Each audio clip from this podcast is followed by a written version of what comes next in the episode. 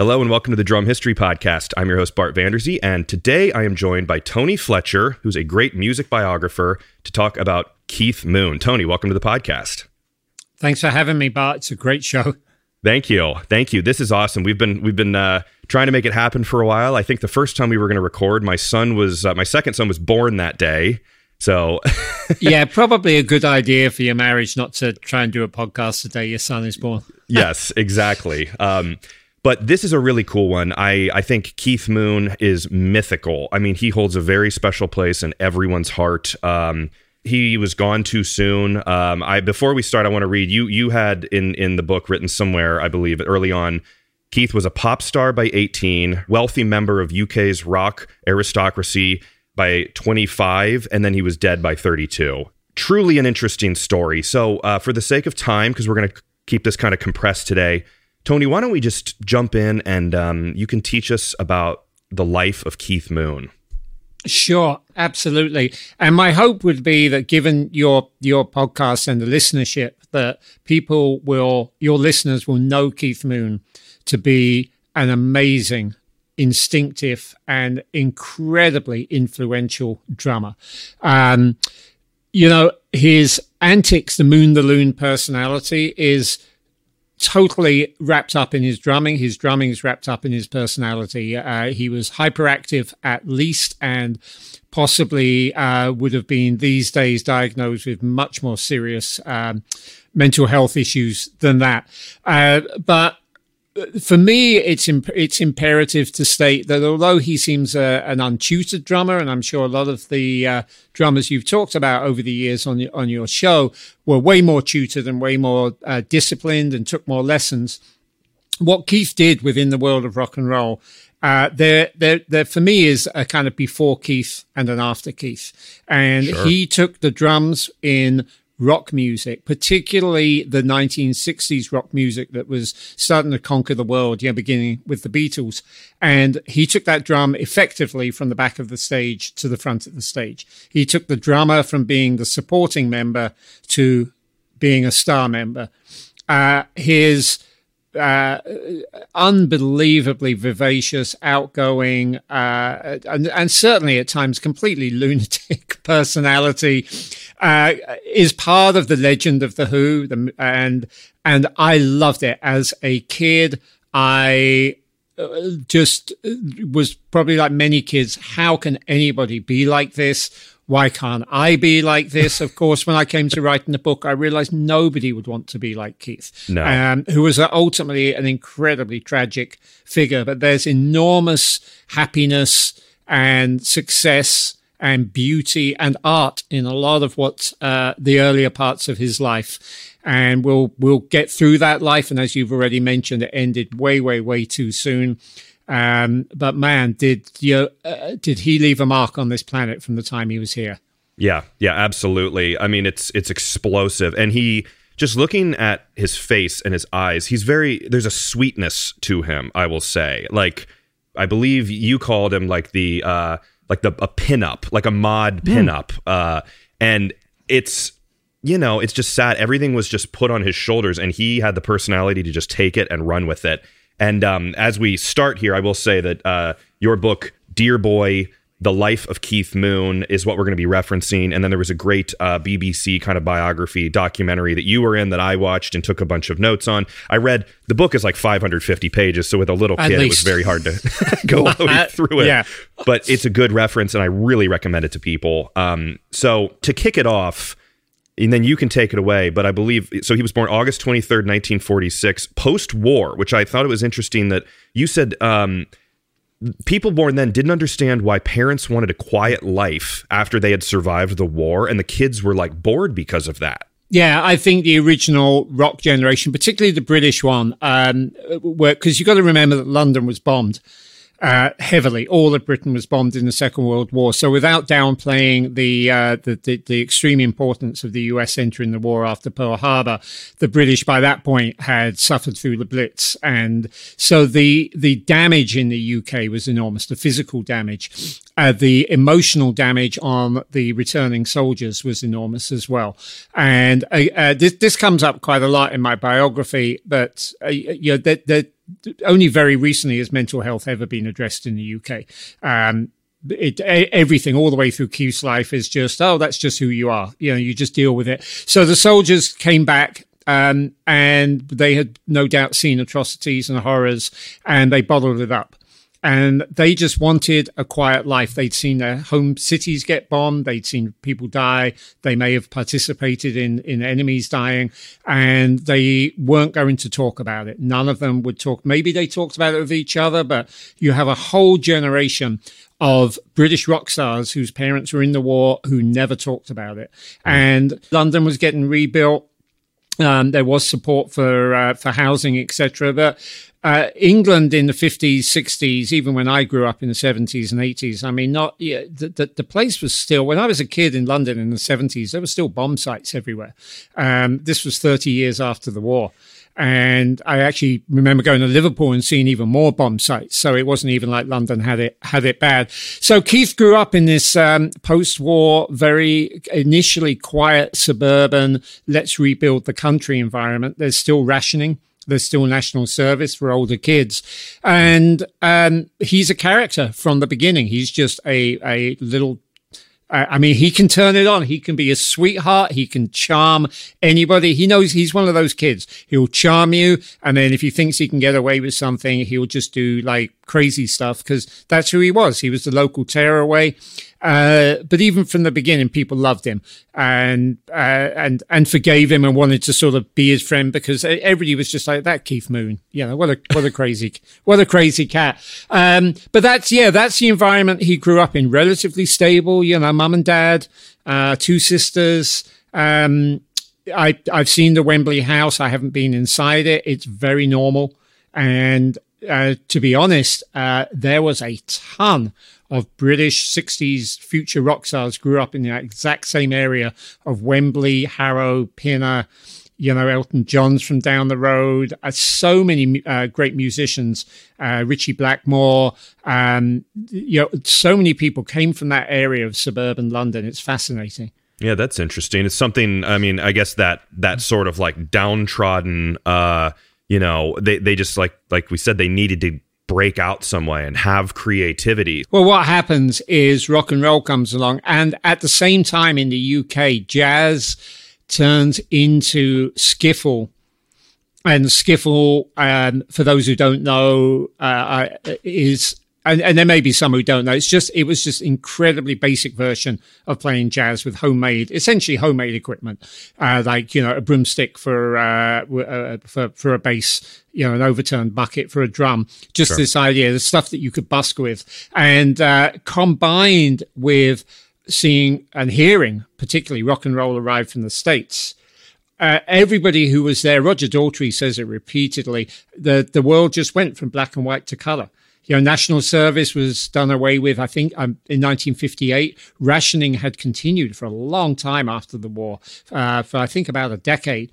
And all of a sudden, there are these pop stars from America, these rock and roll stars moving in ways people had never seen, playing the piano in ways people had never seen. They're singing uh, bebop and mm-hmm. all kinds of stuff that doesn't make sense and is you know is just great fun.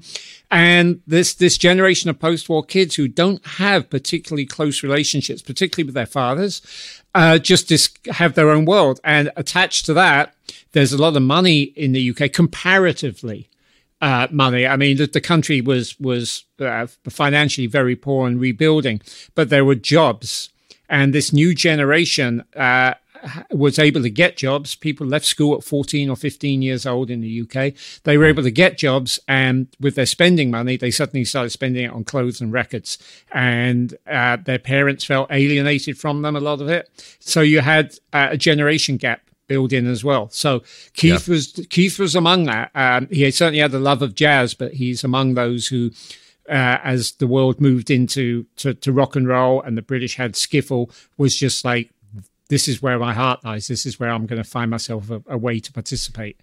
Yeah, yeah, because you got to rebel and you got to defy, and it, right, right place at the right time. I don't want to say you know the war and everything makes for a right place. You know what I mean, though. It's, yeah. It's, it creates that, but.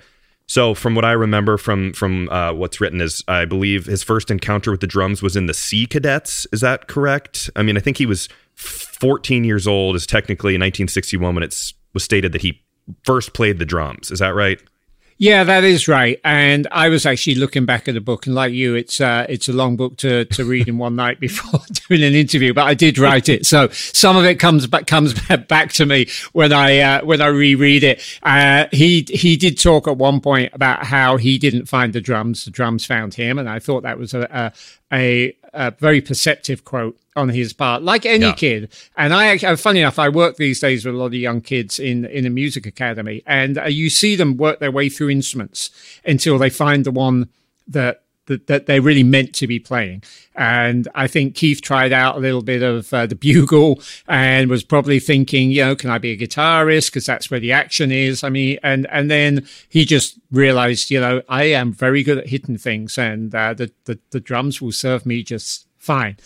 Yeah, he still had to learn how to play them, but uh, you know, we can we can move on to that. Those kind of sea cadets things would have been pretty common at the time.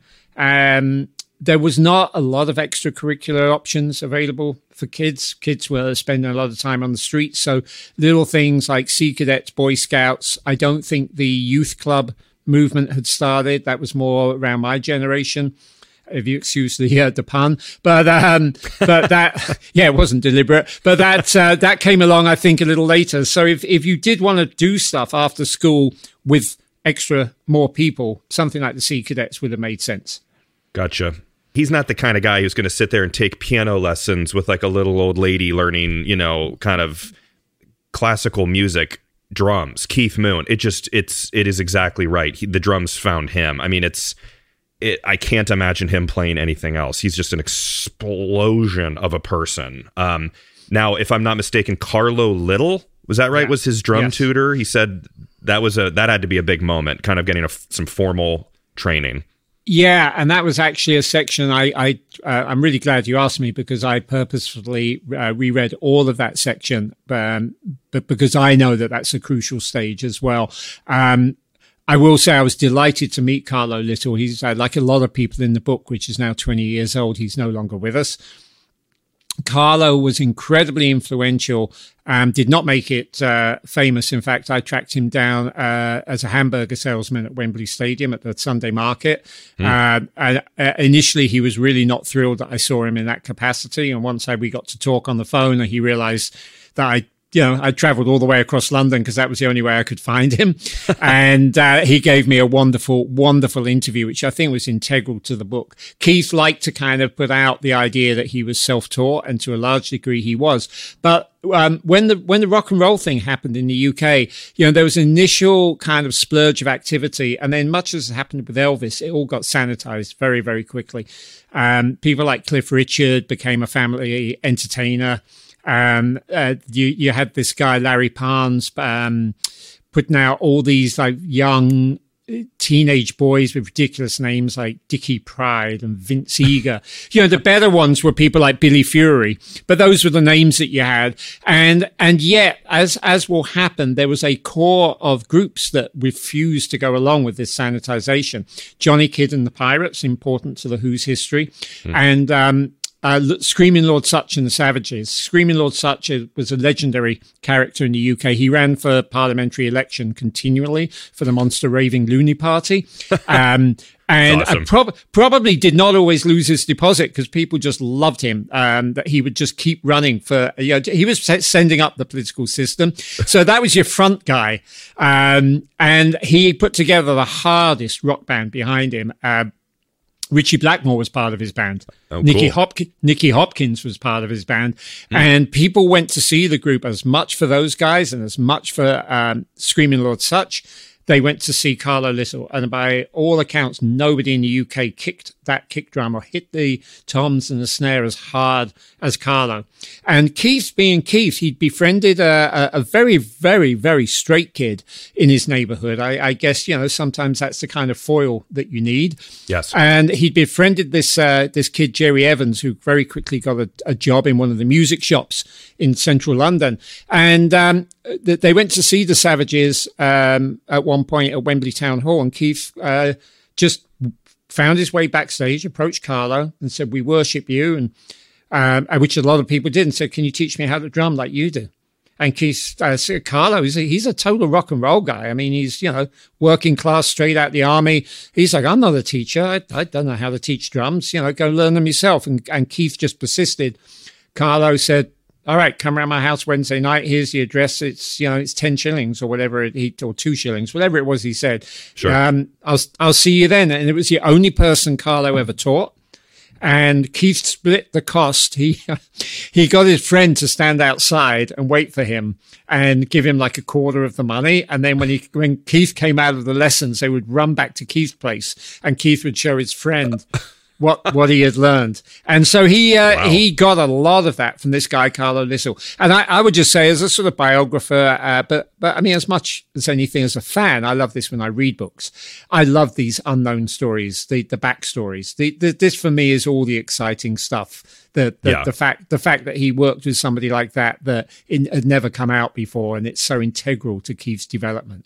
Yeah, absolutely. And I mean, we have spoken uh, through emails and even before we started about just the most important thing is Keith Moon is an incredible drummer. I mean, he is easily one of the best rock drummers in in history, and and I think um, it's his. Uh, I believe in the biography, the BBC thing I was watching, people were talking about how he kind of matched the lead parts with his tom work and his um, his cymbal work, and it made him stick out rather than being like uh, Charlie Watts or some or even Ringo, who love those guys. Obviously, it's just a different vibe where they were more backbeat rock drummers. As you said before keith was right up front. I mean he was he was very much in the front of the um you know uh, of the music. He was a part of the band He was, and what we have happening for the next few years of his life before we jump onto the Who, which is obviously where he made his impact. Keith wanted to drum. He's he. You, you mentioned he was born just after the war. Other members of the Who were born during the war. A lot of the British sort of rock royalty of that generation were born towards the end of the war. Keith is a, a year, two years, maybe three years younger than the generation he came up with. He's the little kid that hangs out with the big kids. And the big kids kind of accept him because of his enthusiasm because although he's a lunatic he's serious about what he's doing. Also if you're going to have a lunatic around it's and I'm, yeah i say that in the nicest possible Yes. way. It's handy to have one around who's smaller than you and you can kind of keep him in line a little bit. Yeah. i've been in those scenarios. I've also been that little kid who was taken on and and like taken up by kids three years older than me. So that was keith's role. And so he joined a lot of bands where he was maybe the youngest kid in the band. A succession of them. There was the escorts uh, was one in particular but then he joined a, a, a, a a covers band called the Beachcombers, and Keith loved surf music. I- interestingly, the Beachcombers were not actually a surf group. The name suggests it. They were a general covers band. They were semi-professional. Um, they took Keith on when they knew they needed a new and better drummer. I think their previous drummer got married and had a kid, and then you know that was often it. It might not have been for you and me for our love of music, but it was for for that guy. Keith excelled in that band, and they knew they weren't going to keep him forever. And eventually, all roads pointed to a group called the Detours, which became the Who. Uh, the Detours also had an older drummer uh, who was married with kids. He was about five years older than them. Uh, They were missing the the, the vital piece of their jigsaw. And the Beachcombers, uh, you know, they knew the reputation of the Detours. The, the Beachcombers had steady jobs and weren't going to give them up. They loved playing.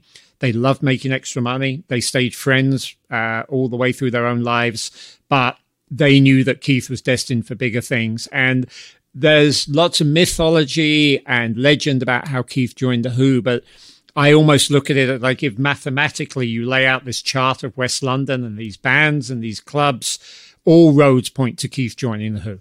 yeah those are the points that intersect they they're going to have to at some point. At some point, either Keith auditions for them on stage, or they hear about him and invite him around. Something is going to happen, and Keith is going to join this band called the Detours. And all of a sudden, Roger, Pete, John Entwistle, they've got the band that they knew they were capable of having. yeah Interestingly, by the way, the Beachcombers took the Who's old drummer, the Detours' old drummer. They did. Oh, wow. It wasn't intended as a swap, but it became a swap. as best as I could work it out from what we have of the Who's dates and uh, allowing that it was somewhere around their railway hotel residency, it was April 1964. And by, by almost complete coincidence. I mean, when I was writing the book, uh, this just seemed very weird. It looked like Keith actually joined the Who the week I was born. Um, um you know, wow. just one of those weird, weird things. I think he yeah. did. Yeah. That's awesome. Wow. Yeah.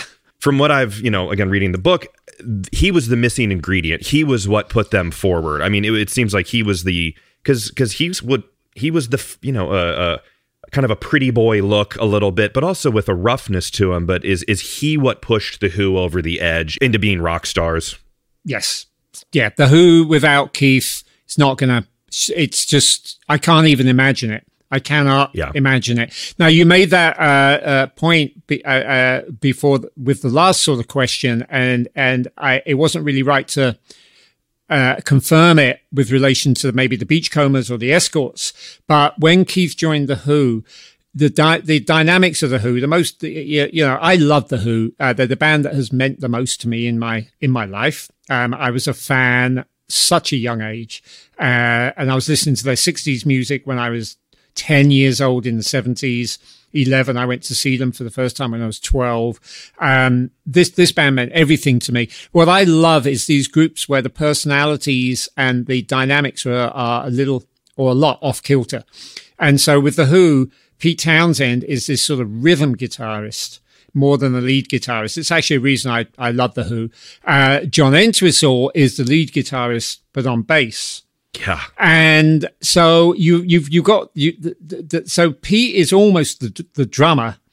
You know, John is almost the lead guitarist, but he's the bass player, and this frees up Keith to be like almost like a lead guitarist. And there's a lot of jazz in here, and I know your show covers all aspects of drumming, and we can talk about Keith's jazz influences, particularly sure. the big the big band players, the the Gene Krupas, the Eric Delaney's, um, yep. Louie Bellson uh, if I've got all those names right, all of those people, and then particularly the surf drummers um, and the surf music. But he brought brought a lead uh, musician's inventiveness to the Who. Now, now Keith just thought the drums should be a lead instrument. And as far as he was concerned, he should be at the front of the stage. And actually, while we're at it, why can't he sing the songs as well? I mean, Keith really had that mentality.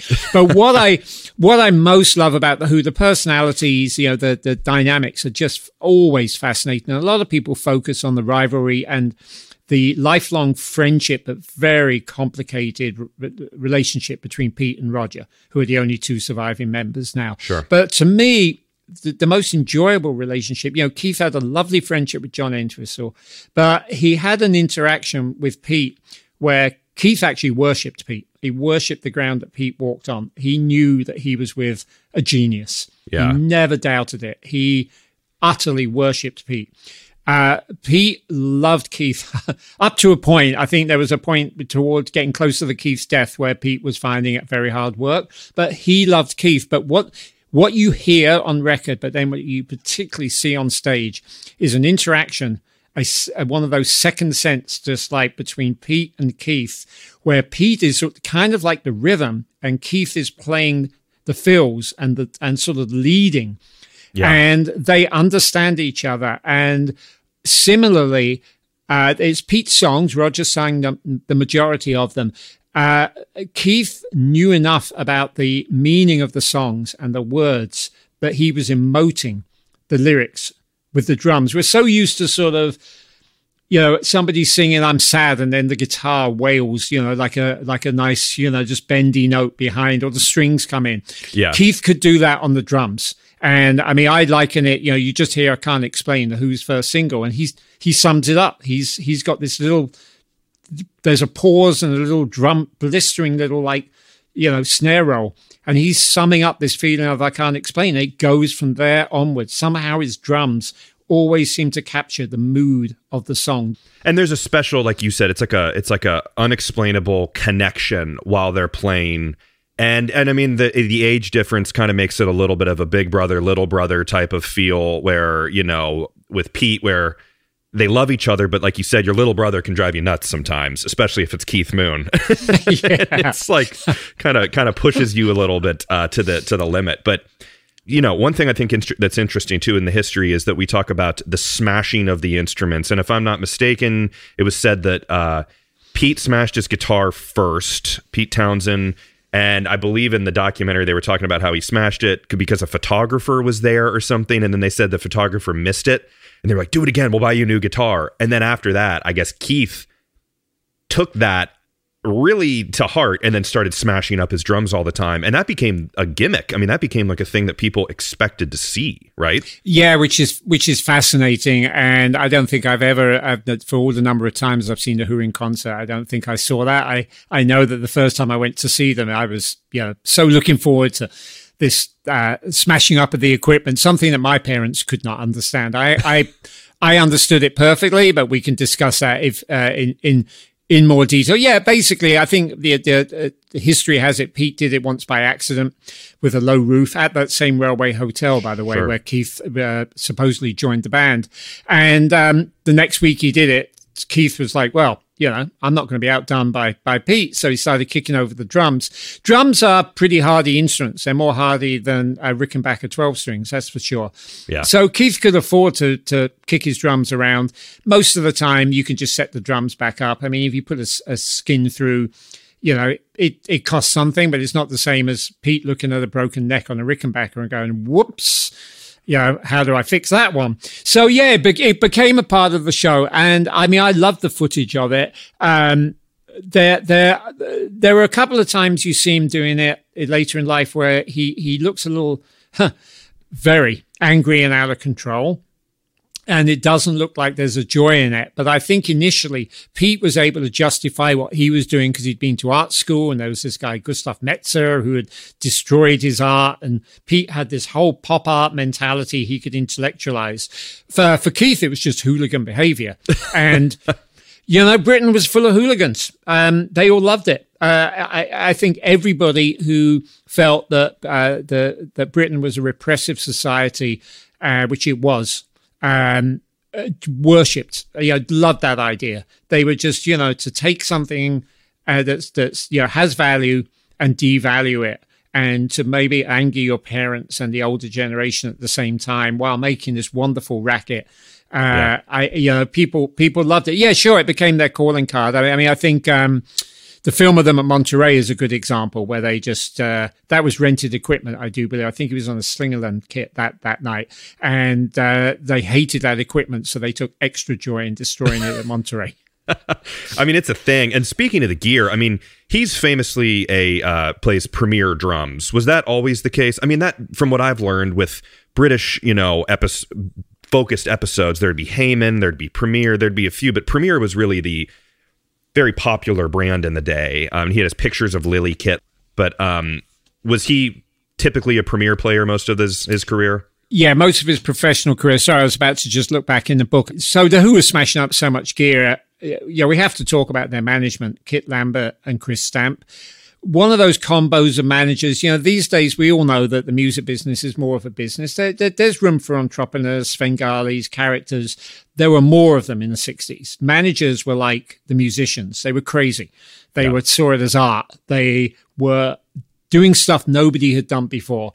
And Kit Lambert was upper class. His father was a famous conductor. Chris Stamp was working class. His brother was Terence Stamp, a famous actor uh, two distinctly different characters, but they would have needed to go out and find a way to get equipment. And so they got a sponsorship from Premier Drums because who were breaking it all the time. So it's like, well, you know, maybe maybe we can get some sponsorship here. And yes, Keith stuck by Premier Drums, and the pictures of Lily Kit is world famous. It's been replicated, so you know, officially in in more recent times at the point that I was doing the book and and when I was doing the book like the internet was in its infancy and I I recall I only emailed about a quarter uh, to a third of the people I interviewed at most. Most of it was done through phone calls and letters.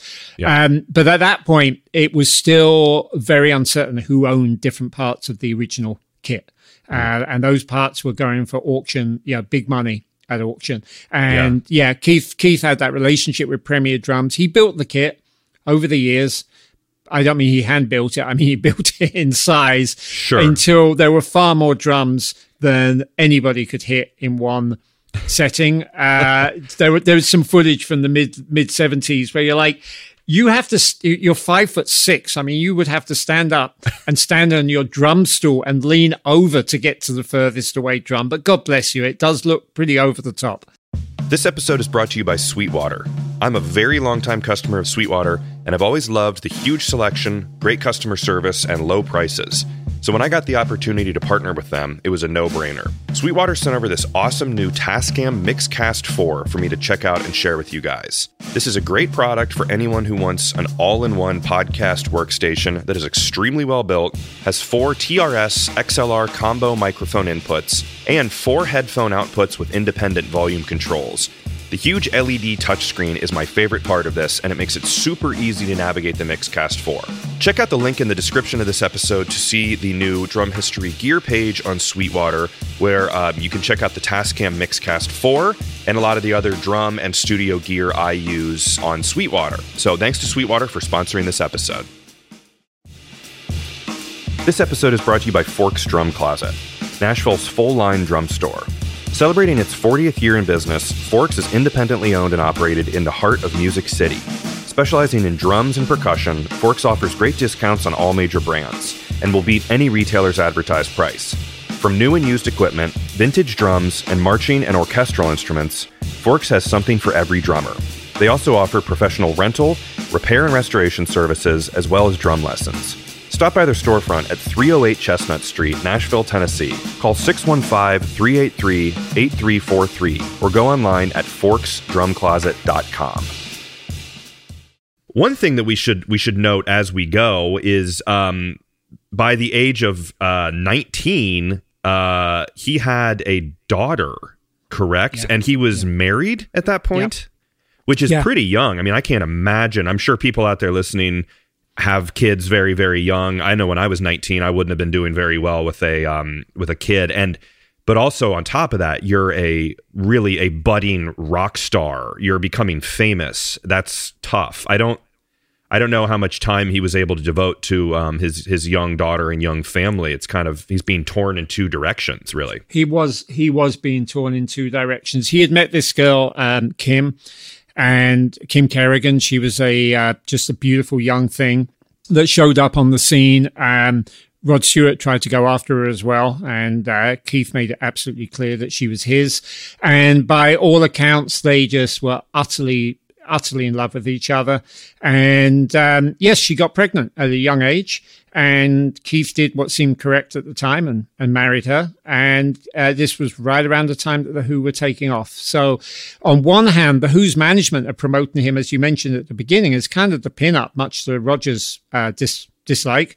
Um, but Keith was the pretty boy. I mean, Roger's incredibly good looking, but in his in his correct way as a working class tough guy look. Yeah.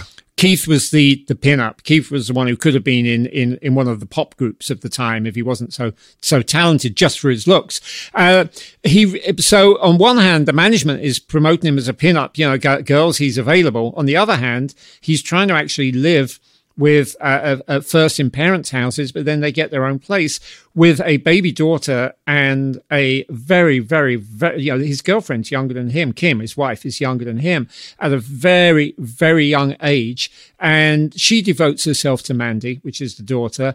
But um, Mandy's own memories of Keith are not, are not pleasant. They're not easy. She's talked about it. She's written about it. Um, Keith was not a good father, and he would sort of play with her for half an hour and get bored. And it got tougher as as it went along. And of course, we've got to be honest. And Kim knew this. You know. Um, sure you've got this beautiful girl at home but you're also 19 20 21 and you go to america and the girls are throwing themselves at you so there's not a lot of fidelity going on either no, no. I mean, literally, it, it could not be a harder situation for a 19 year old, good looking rock star. I don't, I mean, I, if anyone was put in that position, I think they'd have a hard time. Um, but it's interesting. Now, as we go, and we're trying to, you know, Keith is a, he's famous for his antics, Moon the Loon, as we as we've said, which you know we, we like to keep as as Tony and I've said earlier he's a great drummer. He's a human. He's got a family. But was he kind of battling his demons, his early demons at this point with drinking and stuff, or was that sort of in the works? Sure. you know, one of the uh, sort of tragedy on learning all this at the point that he joined the Who, uh, and he was he was very young at the point that he joined the Who, uh, not not quite eighteen. He was not drinking, and uh, this was a pub culture. He was playing pubs and ballrooms and um, places where the audience was frequently drunk. The Beachcombers, you know, don't like when he when he came to the Beachcombers, he wasn't drinking, and he joined a very over the top band. I mean, for all the fact that Pete and John are perfectly sort of middle class in their own right, Roger's really the, the, the working class guy. But the Who were excessive in every ways and means. And um, the scene, the mod scene, which is incredibly important, uh, the mod scene sort of lived on uppers. The idea that these working class kids I was mentioning who had money would, you know, earn their money. It was good money and they wore smart suits to work and they made them even smarter for the weekend. They stayed up all weekend, going to clubs, dancing to black American music, dancing to the likes of The Who that were playing that music for them, cover versions. And, um, there were uppers everywhere and Keith just got really, really into that. And he started drinking a lot and it was disappointing uh, surprising to me and disappointing that people around him, like the you know his family and the Who, were having problems with his um, what what what definitely became addictions, even as early as when they were doing Tommy, which is remarkable yeah. because the drumming on Tommy is one of the most incredible drumming performances you'll hear in rock music. But yeah he's 21, 22 at that point at most. Um, he's recording Tommy when he's 21, 22, and he is already, you know, uh, people are aware that he's got problems. So I had thought that kicked in much more in the early mid 70s, but it it kicked in quick. I mean, he's a small guy and he's True. a pretty thin guy when he starts out, and there's not a lot of place to put all this drink and drugs. And he was the kind of personality that if somebody wanted to buy him a drink, he would say double brandy. He's the kind of person who'd like to buy everyone a drink. He's the kind of person that would say, you know, you can't leave till I leave. Let's, you know, let's sample every whiskey, brandy behind the counter. And he was the kind of guy that if somebody said, here, you want some leapers and showed him a packet, he'd just put his hand in, yeah, and, and just throw a bunch down his neck. That's just who he was. Yeah. I mean, he clearly had like a, uh, like, like you said, nowadays things, mental health things are now far more diagnosed. He clearly had serious addiction problems. And I remember kind of looking through your book and watching the documentary, and people were saying that like he tried to work out a almost scientific balance of being able to keep things going seven days a week. Or and someone said too, he was one drink away from being drunk again because it was such mm. a high level of alcohol that you know he'd kind of come down a little bit have a double brandy or whatever and then be right back to where he was uh, which yeah it's I, he's young though. He can, you know, you can kind of get away with with that when you're 20, 18, 19, yeah. 20 years old whereas Yes, you can. Yes, you can. And I did a lot of that when I was younger too and I've I, have i have written a memoir or two and I've looked back and just been how did I do that? But you yeah. you could you could and um you, you can't sustain it and Keith was unable to to sustain it. But there was a lot of fun to be had along along the way and I don't mind talking about Keith's antics as long as we, you know, uh, have them within the framework of this explosive live band that I would say uh, at their peak were the best live band in the world.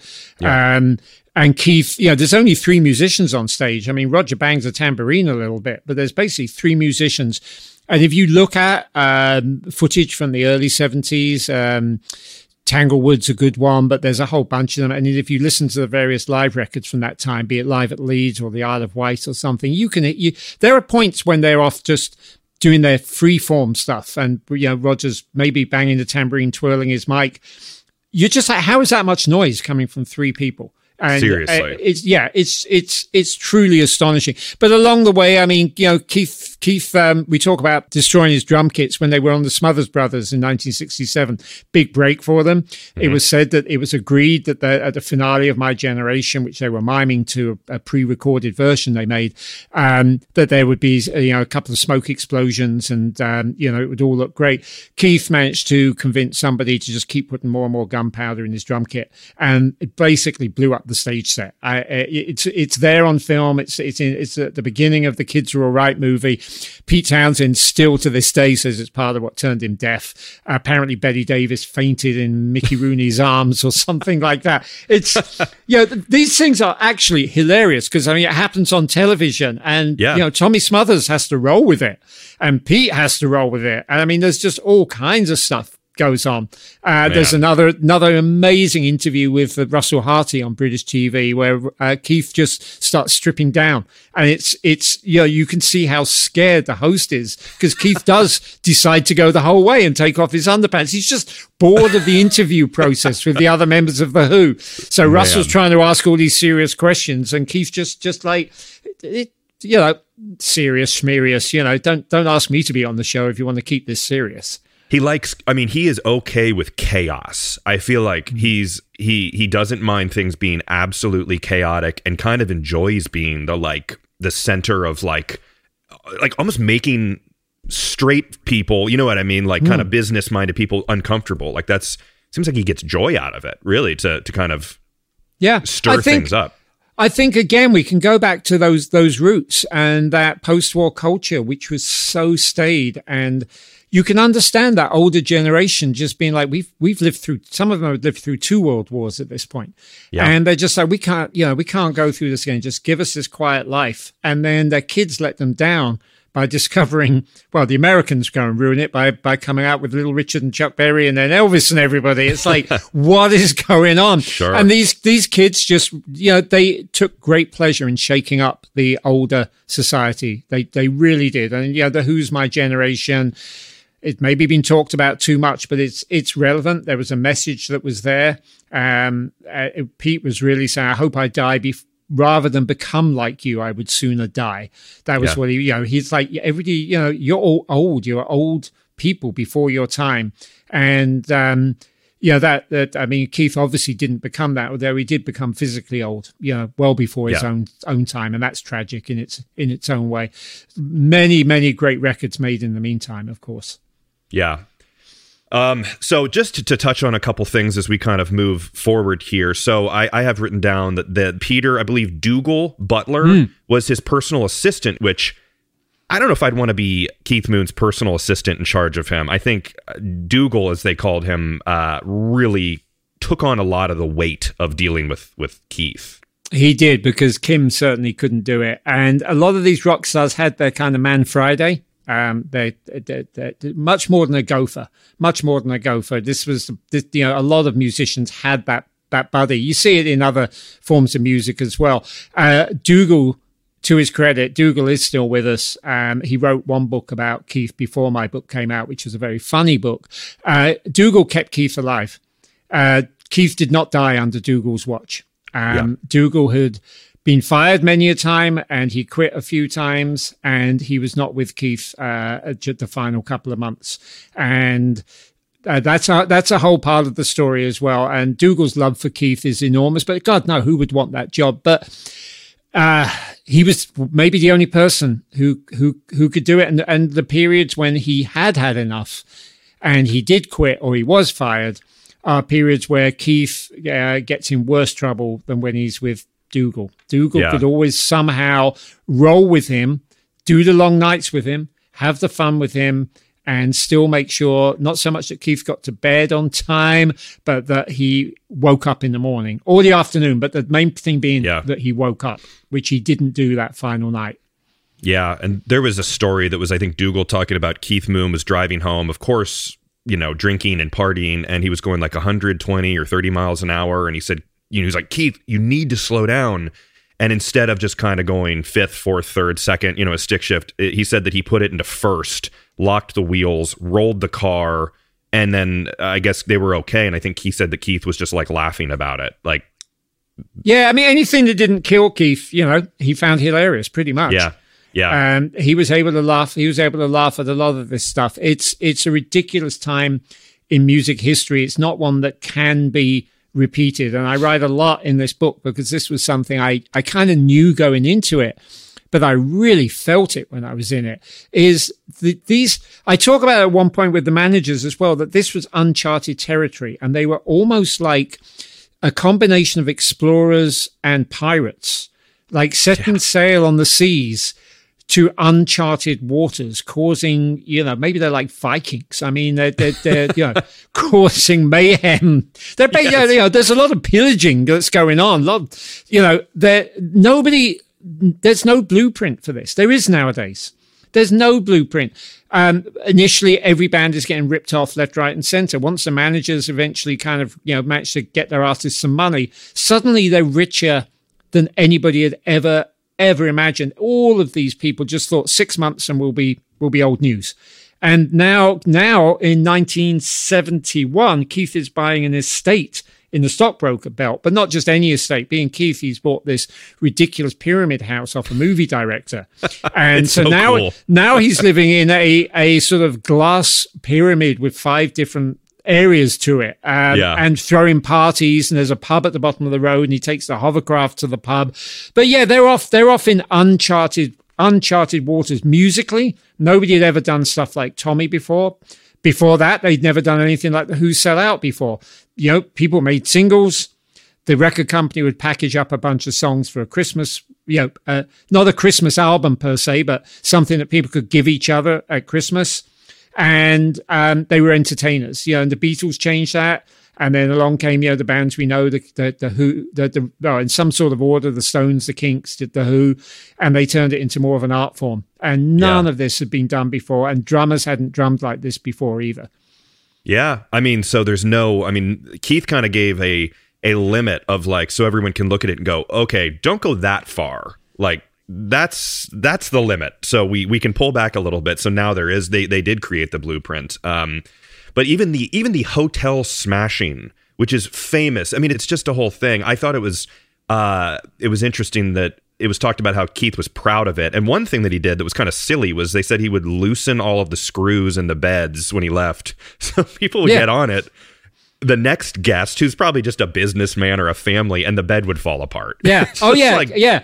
Keith was a prankster and I think there's a massive difference between smashing something up in a rage, which certainly happened at times, and uh, deciding because you're never going to pass this way again, you're probably going to pay for it anyway, and you you know you're only young once, and you're a rock star. You set about just doing crazy stuff. You know, like like I mean, I would not. I, I, I care deeply for for all animals, but you know, Keith and John thought it great to leave piranhas in people's bathtubs. You know, that was the kind of thing that that that they would do as a parting gift in a hotel. I know. Well, let's let's fill the bathtub with water and put piranha in there. That would surprise whoever's got to clean out the room. Let's take all the screws out of something.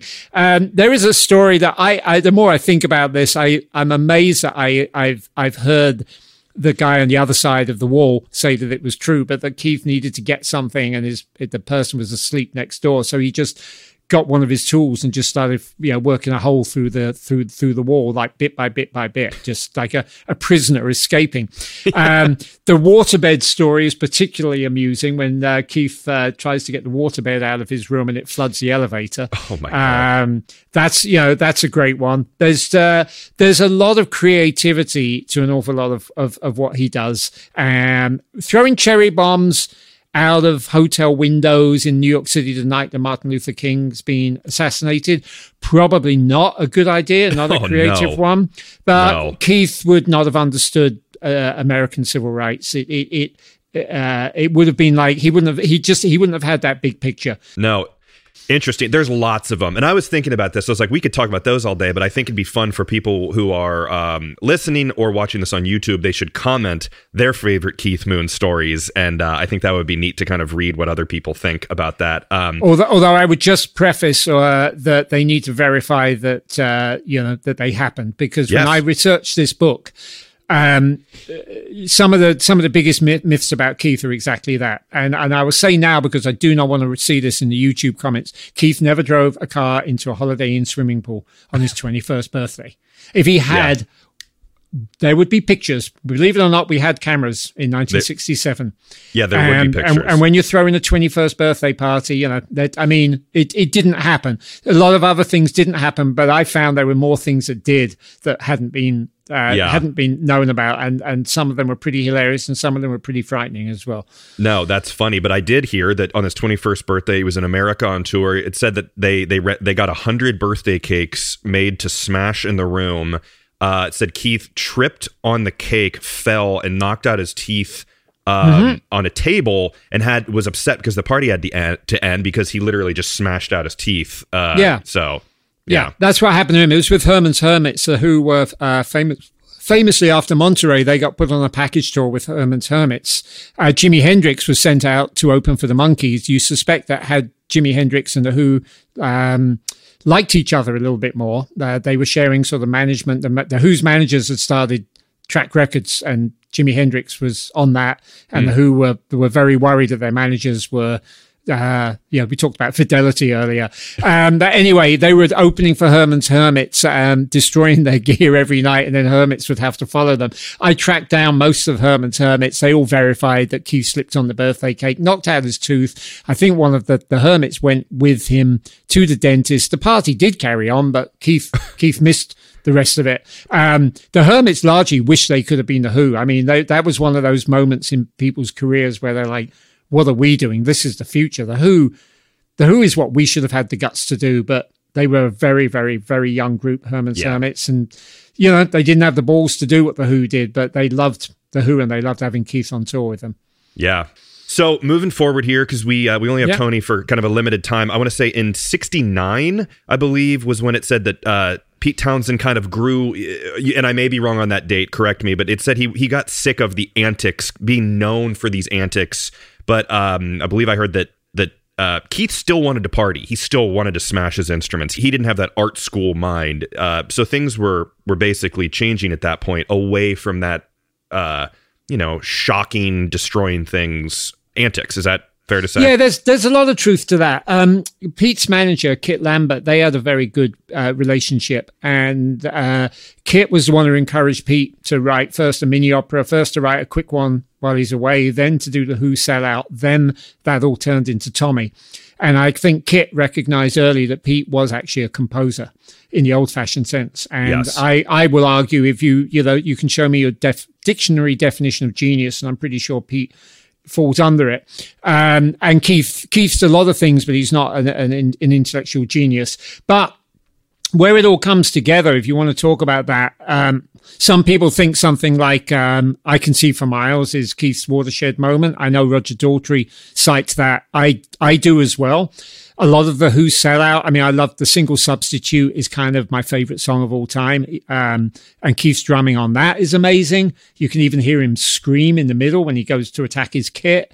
Um, but Tommy, Tommy to me is where it comes together more so than Who's Next. Who's Next is the classic Who album. Mm-hmm. To jump ahead, Glyn Johns deserves all credit for getting the best out of Keith on that. He let Keith be Keith, but in time. Uh, Tommy is an oddly unfinished record. It was meant to have strings on it, and they ran out of time and money. And it's much more acoustic than people realize. That the live shows were this powerhouse trio quartet, um, and and was phenomenal. But the, the, the actual album is pretty quiet, and it's symphonic. And Keith's drumming there is he understands at core. He can laugh all he wants later about, you know, none of us knew what Tommy was about and even Pete, but he gets the story. And from the moment he hits the first drum, uh, actually a, a, little bit late on at the beginning of Overture, uh, he is part of this sort of like uh, incredible they are an orchestra, just yeah. just what they're doing, and things like Sparks, which Who fans will know is um, where those themes come back as an instrumental. There's an also a longer instrumental uh, underture, and Sparks and underture are sort of interchangeable, but the the Sparks theme was carried on a lot live. I think that's some of the best drumming you will ever hear because you're hearing an instrumental track that's taking on themes from across a double album. Um, and you're hearing a drummer whose ability to supply the tension or to keep the tension or release the tension. Pete would not be free to do what he does without having a drummer who can who can like it's ebb and flow. It's like peaking and and Yeah. valleying. And uh, for all that people rightly rightly so when they look at Baba O'Riley won't get fooled again. Maybe I can see for miles.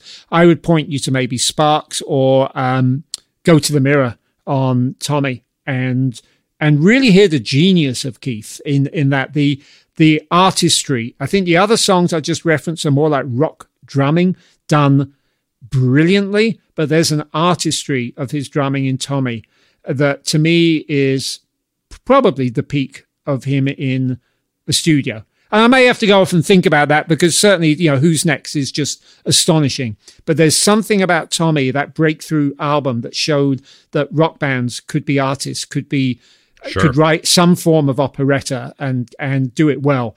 That's the Yeah. point for me. And you can, I mean, people's favorite songs change all the time, you know, but I mean, he really is a, a genius and a very artistic drummer. And as you said, as a breakthrough, uh, it, it seems like Tommy set them on financial, you know, explosion where he could buy his, I believe it's Tara or Tara, Hmm. Yeah, his crazy Tara, pyramid yeah. house, which is just wild. But, um, he, and then when the Tommy film came out, uh, from what I heard, he enjoyed acting. He liked Hmm. Being a thespian. You know what I mean? Obviously, he kind of played himself a little bit because he's, you know, he's Keith Moon. What else? He's not going to play something that's really out of his realm too too much. But he enjoyed acting, and I and Oliver Reed, they were famous friends, right? Yeah, I spent time with Oliver Reed for the book. That was uh, the pretty much the most memorable interview I conducted. I actually I was in England doing research, and I flew to Ireland to to meet him. Um, uh, Oliver Reed was another of those people who basically insisted you matched him drink for drink. Um, so by by the end of an afternoon in a hotel bar, I was much the worse for wear. But Oliver Oliver loved Keith. Uh, Oliver died of sort of you know his own sort of drunken drunken death. Um, but he loved Keith. But he he pointed out, yes, Keith. I think Keith loved being the center of attention. So of course, you know, be a film star. Um, and I think that he had elements that could have made him a great film star. But Oliver said one of the most important things to me that that Keith could not be a successful actor because he could not keep still. Yeah, And Oliver Reed, who um, had a uh, Oliver Reed had a you know a dark side to him, maybe a, maybe a nastier streak. Some people said that you know there was a nasty streak to Oliver Reed. I um, and some people said Keith got that later in life. So we'll we'll call them equals. But Oliver Reed is a was an actor first. Yeah, And he's like, you know, that art that you learn as an actor where you have to keep still, um, like like meditation. You have to not move. Keith could not do that. And that was the difference. And so, yes, Keith, Keith's limited acting career, although it's great, was limited to playing versions of Keith Moon. sure. Yeah, but that's what people expect. You don't want him to play some very deep role. Um, but I, I was unaware of Oliver, Oliver Reed because it's after my generation. But I, I had remembered him here in America growing up kind of in the 90s and 2000s from the movie Gladiator. Well, that's, yeah, that's the one he died on the set of. He had a heart attack, correct? Well, yeah, he took the crew out drinking and, um, you know, drank them all under the table and then didn't make it through the next day. So uh, that was, you know, Oliver Oliver Reed just got more years out of living like that than Keith. He was a bigger, he was a bigger guy. You know, the interesting thing is he missed Keith. He really, really missed Keith, but he also, you know, he was able to actually say, you know, could could I see Keith now? You know, I mean, he actually really was sort of opining to me, you know, what would Keith have been? Could he have been? Uh, He clearly, they, they, there was a lot of love. Larry Hagman's another actor who loved Keith.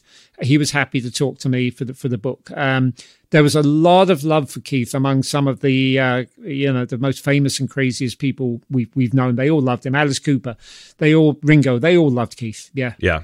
Yeah, He's, he's everyone's little brother, it seems like. It's all fun. But you did say before that there was dark sides to him. And I believe um, I heard you say in that BBC documentary that there was. Um, he he took everything out on his his uh, wife Kim. I believe he said he he broke her nose a few times. I mean, it, it's all fun and games. It's it's. I feel like in those moments, you're it's it's all a party until you get home and you're kind of meanest to the people you're closest to, if that makes sense, because they kind of you know you see them all the time and he seems like he took a lot out on her um and he didn't really know how to be a dad like you said it was just kind of fun you know for a couple minutes and then he wanted to move on and go do something else um but they got divorced in 1974 i believe right Yeah, close enough. I'll take Yeah, your word sure. on that. Yeah, yeah, it's right around. there. No, it's I'm- right. Around, it's right around then. I'm right being around then. approximate, but but um, then he met a new girlfriend, right? Which is um, Annette, Yeah, and he- they seem to love each other very much as well. yeah. Now that now you've got a, a bigger age gap though, so um, uh, Kim managed to escape from Keith earlier than that. I think the divorce took some took some time. Uh, Keith never got over losing Kim. He lost her uh, ultimately to Ian McLagan of the Small Faces. Uh, interestingly, his drumming store after he died went to Kenny Jones of the Small Faces, and I have sort of wondered the only uh, the only other group I could ever see Keith being a member of was the Small Faces. He was small, um, you know, short, and he he fitted their mayhem personality more so than Kenny Jones.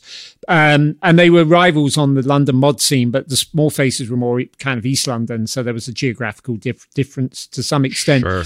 Um, you know, Kim had gotten out earlier. Keith had other, you know, relationships and affairs. There were two things that, marked Keith, and one was that he was uh, reportedly behind the wheel of his Rolls Royce when. Um, I- I'm just pausing in case it was a Bentley, but it's one of those cars that uh, unfortunately um, went over his his actually his driver, um, who was attempting to hear a, a clear a gang of skinheads out of the way who were attacking Keith's car because Keith went and opened a hotel or opened a nightclub and stayed around after it got ugly.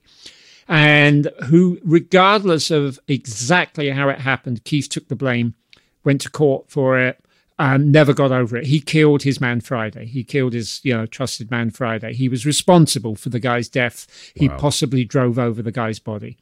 And then Kim, um, then he got worse. And then uh, Kim left him, and he never got over that. He spent a couple of years in LA, um, not the right place, but he it was the dream. It was his pot of gold at the end of the rainbow. Of course, he didn't find the pot of gold. He comes back, but he does meet this younger girl. She's a bit of a Kim lookalike, except it's a decade later now. If she's from where did I go say? She's from Stockholm. And uh, she really loves Keith. I mean, she's a model, she's on the scene. Um, leg- uh, famously, uh, she shows up at a nightclub with a with a boyfriend, and Keith takes such a liking to her that he has the boyfriend thrown out. So then he offers to take her home. she said, "What Yeah. happened? I I came with somebody." He's like, "Oh, don't worry, darling, I had him thrown out." Um, and move. she, oh, she, that's one way to do it, isn't it? One way to get rid of the competition. she um, she loves him. She loves him dearly, uh, but she's not in. She's not on the level of of Kim. But they, she's with him the last night of his life, and um, there's debate as to whether he truly pr- proposed to her or not. But certainly, he did tell people he was planning on marrying her. Wow. One thing I think is interesting um, that was mentioned is uh, in the the L.A. days when he was living in, um, you know, uh, I guess f- close to Malibu, somewhere somewhere around there, a couple miles away.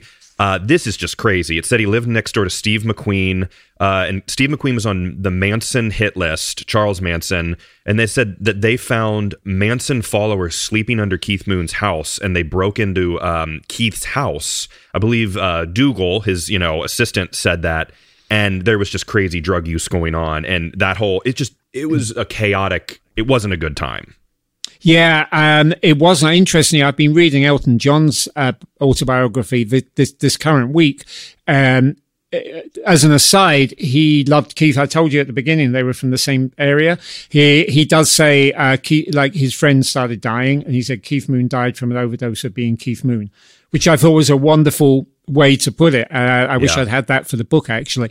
Um, but I think he also writes about something about the the, the Manson crew showing up. I mean, he he he notes that that much as you know, uh, Elton lived out there for a little bit as well. No, there was a darkness, I think, to California, and I think what he says in in his book is that even though the Manson murders took place way before Elton was even a star, five years later there was still an, a fear born of that an undercurrent of, of darkness and fear that, that that city never got over that, which is very, very, very interesting. Yeah, there's a couple of famous stories about Keith, Keith and Steve McQueen. I, I read one of them on the internet the other day that quoted from my book extensively. I was like, okay, you know, wherever you can get your copy, wherever you can get your uh, clickbait. Um, yeah, I mean, Steve McQueen was a was basically drew his line in the sand, and it's like my property, your property. line in the sand, do not cross. Yeah. Uh, which was a great disappointment for Keith because he was used to being that puppy that bounds up to people and he'd befriended everybody from Oliver Reed to Larry Hagman and a lot more people besides, but Steve McQueen was not going to take it. Steve McQueen's very tough, gruff American race cars and things, and then you get little Keith Moon jumping around. But it, it's a shame because I think he he's a pleaser. He's a people pleaser, Keith, and he wanted to be liked by people, and that's let's party, let's do it. I wanted to keep going. But um, I mean, we're getting close to the end here. But I, I, would say I've heard that he would he would have these huge ups, and then he would stay in bed for five days, three days, to and and, and just be down, and then come back up, and it's a lot think, emotionally. I think that's not an unfamiliar story, and and before he got sober, uh, Elton John seems to be doing much the same. You know, the the the the drug use and the drinking becomes greater, bigger and that means your come downs are going to be bigger and longer. So, you know, Keith would party harder and then it would take longer to recover. And you, yeah. you hit on something there that's, ex- that I think, you know, is at the core of Keith's personality. He did want to be loved. Um, a lot of what he was doing was attention seeking and a sort of fear that he wasn't loved, which is ridiculous because people adored Keith. But it's not uncommon for people in the public eye, and I think musicians, maybe even more so than film stars, to have incredible inferiority complexes. I mean, you know, you know, they wake up and they see themselves on the front of a newspaper, and yet somehow, you know, they think nobody loves them. And uh, Keith, interestingly, often would fall back on this idea that he'd never quite joined the Who, quite never been made an official member. I mean, he got his equal royalties from from recording, as far as I yeah. know, but a little like sort of there was a little bit of that with Ringo as well, like the latecomers to the group. They both sure. of them were the missing link that those groups needed. But there was yeah. a little bit of uh, of of um, I'm, I'm never quite sure that I was told I'm part of this family. And and yeah, I mean, but just to confirm your point, now unfortunately there were times, particularly in in Los Angeles, and Dougal was part of that, where you know maybe maybe just the curtains would be drawn for, for two, three days on end. And then Keith would just gradually get his energy back and go, right, let's, you know, let's go rev up, rev ourselves up again. And out they would go and start yeah. the whole process again. And gradually people, particularly in LA, just stopped running with him. They were like, we can't keep up with you, Keith. Uh, I mean, yeah. you know, they, he'd call on people and they'd be like, no, not tonight, Keith. Not, not tonight. It's, yeah, my yeah, body needs a break.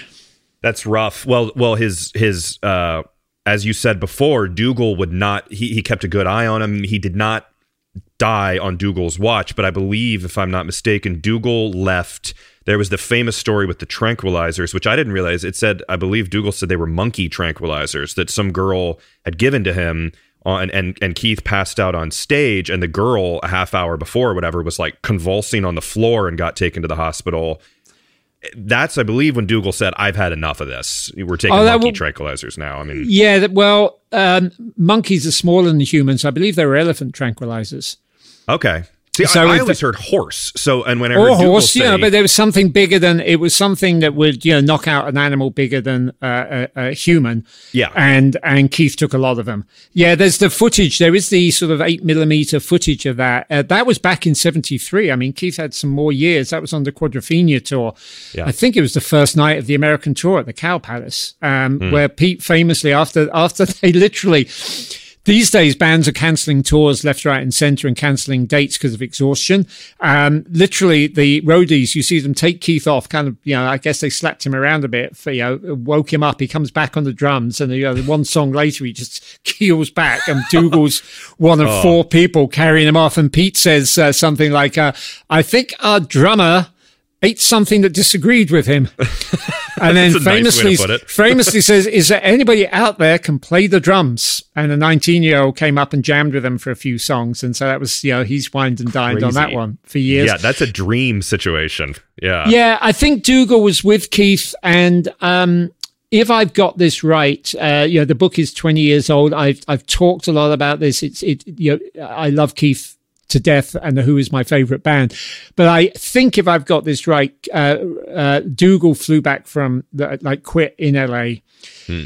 When Keith came back, um, they saw each other a few times. And maybe Keith was asking Dougal back, and Dougal was like, you know, I, I can't keep doing this. But maybe if, we, if we've got to get there, the Who recorded Who Are You? And it was the first time that Keith's drumming was really found wanting. Basically, in Los Angeles, he hadn't practiced. He just wanted to play with The Who. I told you how he worshipped Pete. He just wanted to be on stage with The Who. And he was actually more lethal to himself when The Who weren't touring. Because at least when they were touring, uh, you know, there was little time for him to die. I know this seems strange, but, you know, there'd always be somebody right. knocking at his door. He did a couple of good efforts at it, but there would always be somebody that could rush him to a hospital. Different story at home. Um, his drumming was found lacking on Who Are You. It was the first time that Pete publicly at a restaurant took it out on Keith, told him to ship up or shape out.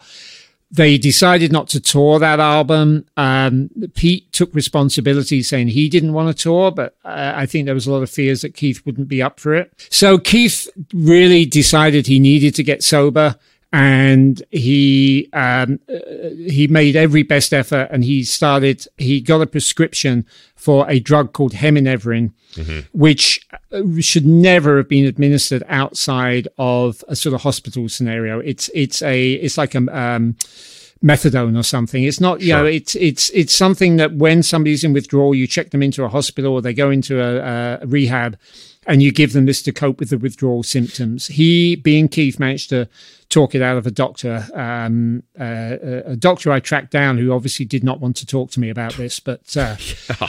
But um, that doctor had some culpability, but there was nobody there.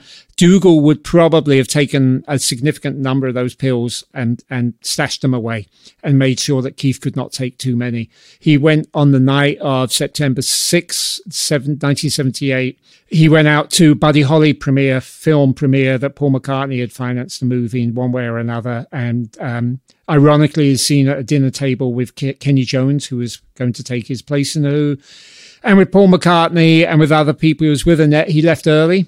I don't know whether watching the film brought back strange memories or whether he didn't want the temptation of being at the after show event because he was pictured at the pre show dinner. Um, went home, unfortunately, got in an argument with Annette and she was fed up with his arguments. I think he said something hostile to her and she went and slept on the couch. He took 26 of these pills. Oh my and God as a biographer and somebody who, with all, maybe apart from people like Dougal, Kim, possibly Pete, possibly Roger, possibly John, I, I would I would say I know a lot about Keith. I wrestle with whether it was a conscious attempt to take his life. I don't believe it was an accident to take 26. I don't. I, he wasn't drunk enough that night to do that.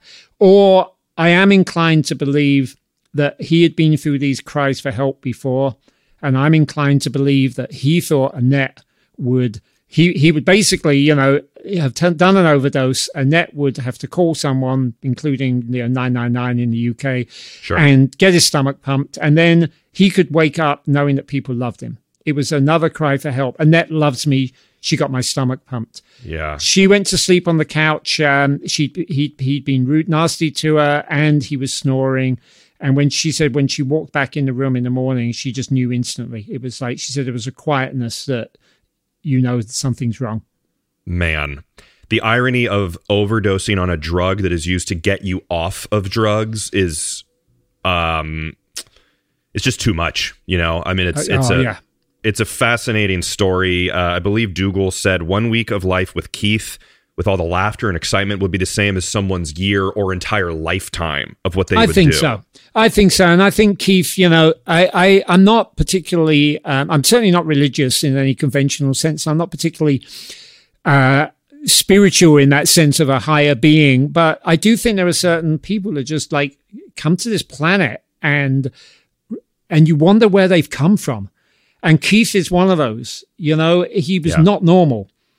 Yeah. He changed music. He entertained people. He suffered for his ability to entertain other people. I, as a kid, was one of many people who lived vicariously through his antics because although I was a bit of a tearaway, I couldn't have been that much of a tearaway because I was running my own fanzine and all, you know, running yeah. a band. Yeah. Um, he, uh, he enlightened lives. Um, I do think we ended up um, getting our thrills from the likes of Keith. And I think we, as fans and the younger generations as fans, you know, we have to question our own responsibilities and culpabilities when we want our idols to sail close to the sun so that we don't have to. Yeah. There is there is some of that, and I felt that guilt. And you mentioned something earlier that I didn't quite get to re- to to respond to, but him breaking Kim's nose three times. Kim was Yeah. about the very last interview I got for the book. She was kind of tracking me. And I just kept calling every two, three months. And one day, eventually, she picked up the phone. And I went down to Austin and I ended up staying a second night. I stayed one night in a hotel. And then they told me we hadn't even scratched the surface. And I stayed the night with Kim and, and Ian Mac. And um, when I, I, I already had sort of fallen out of love with Keith Moon on the research. But when she Yeah. told me about she she was like, you know, that famous picture of the champagne bottle in the wall and it's framed and yeah, well, he threw that at my head. And you know, he broke my nose three times. And she tells me how he acted. It was it was tough for me because for the previous hour we've talked about how wonderful he was, how funny he was, how kind he could be. He was lovely to me the one time I met him.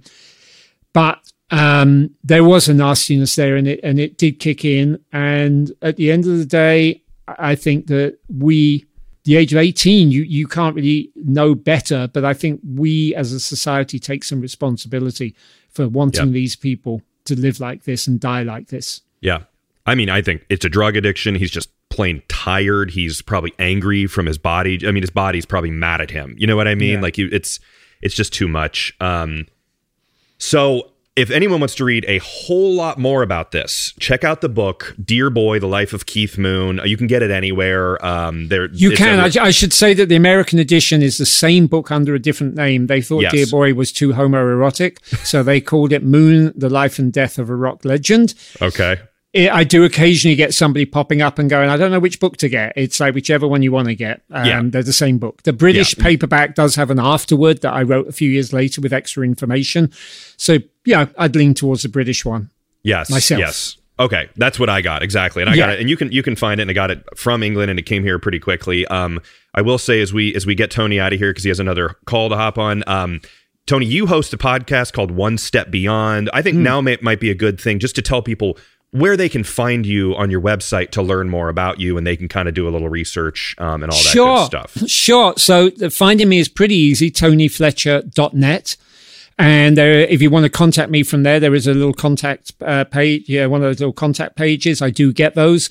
And um, yeah, there's a bunch of other books there. They're all on the front page. Yeah. Um, so I'm I'm not going to tout them all right now. I'm very proud of my books. I've written a lot about music, and um, I have a second memoir that's uh, kind of going out to the editors right now. Um, and I also just I do also um, work with kids around music in the rock academy up here in Woodstock, which is we had the original Paul Green figure who was the the, the model for Jack Black in School of Rock.